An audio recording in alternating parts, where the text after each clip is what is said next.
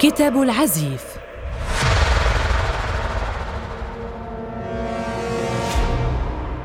أحد أخطر الكتب التي كتبت على وجه الأرض. الكتاب الذي يثير الجدل بين العديد من الحضارات. يوصف بالكتاب الأسطورة ونسخته الأصلية لا يعرف مكانها.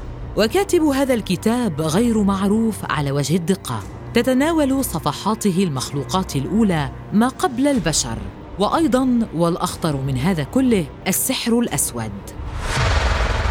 شاعر يمني أيام الدولة الأموية عبد الله الحضرد أو الشاعر المجنون. كان هذا الشاعر معروفا بثمالته طوال الوقت حيث كان ينتشي من المواد المخدرة المعروفة آنذاك. كما وعرف عنه ولعه الشديد بالمخلوقات الغريبة خاصة المخلوقات التي سكنت الأرض قبل الإنسان. فكان هذا الشاعر يؤمن أن هذه المخلوقات لا زالت موجودة كما وكان يؤمن أيضا بقداستها. الأمر الذي دفعه للترحال والتجوال بحثا عنها في الأماكن الأثرية القديمة مثل بابل القديمة وبعدها مصر وآثار الفراعنة. ليبقى في صحراء الربع الخالي وحيدا لمدة عشر سنوات وينتهي به الأمر في دمشق حيث بدأ كتابة كتابه الأخطر العزيف. العزيف كلمة تدل على أصوات الحشرات الصغيرة التي تكون قريبة من مناطق سكن الإنسان لكن ما يقصد به في هذا الكتاب بالتحديد هو صوت الجن والشياطين الذين يظهرون في الليل.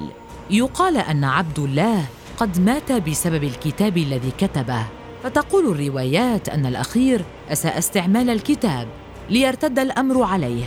فيقال أن وحشا من المخلوقات التي صورها في كتابه ظهر من العدم وقتله.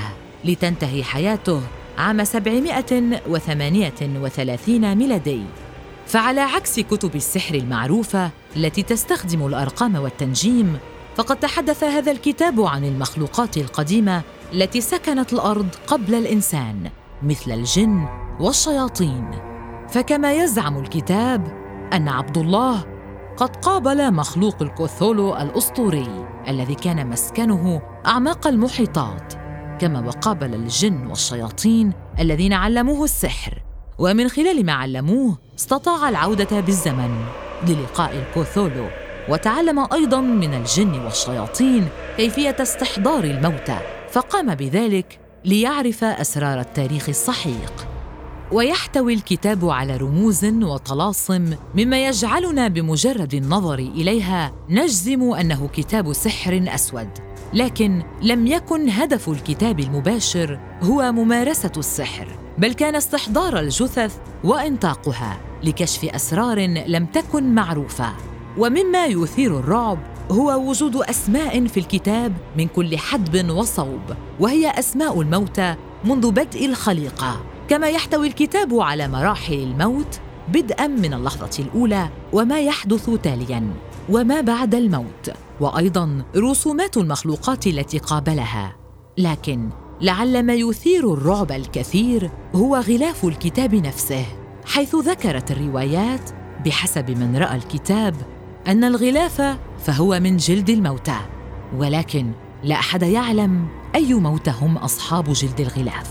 وصلت العديد من الترجمات والنسخ من هذا الكتاب عبر العصور إلى بلدان عدة حيث كان مصيرها واحدا وهو الحرق عدا نسخة واحدة. وقعت تحت يد الساحر الإنجليزي جون دي الذي ترجمها للمرة الأولى إلى اللغة الإنجليزية لكن لم تطبع أي نسخة بشكل كامل وبقيت النسخة الأصلية في جامعة اوكسفورد في بريطانيا إلى أن وقعت تحت يد الساحر الأشهر أليستر كرولي الذي تأثر بشخصية الحضرد فأعاد الرحلات التي قام بها ليتزوج أليستر بامرأة مخبرا إياها بإعادة الرحلات المذكورة في الكتاب الغريب لكنهما انفصلا في نهاية الأمر.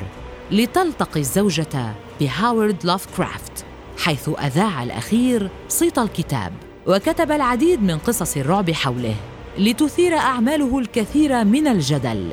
لكن للأديان رأي آخر فكما المعروف أن الموقف الديني تجاه كتب السحر هو التحريم والحرق. فبحسب الديانة اليهودية والمسيحية فإن تحريم التداول بهذا الكتاب كان واضحا.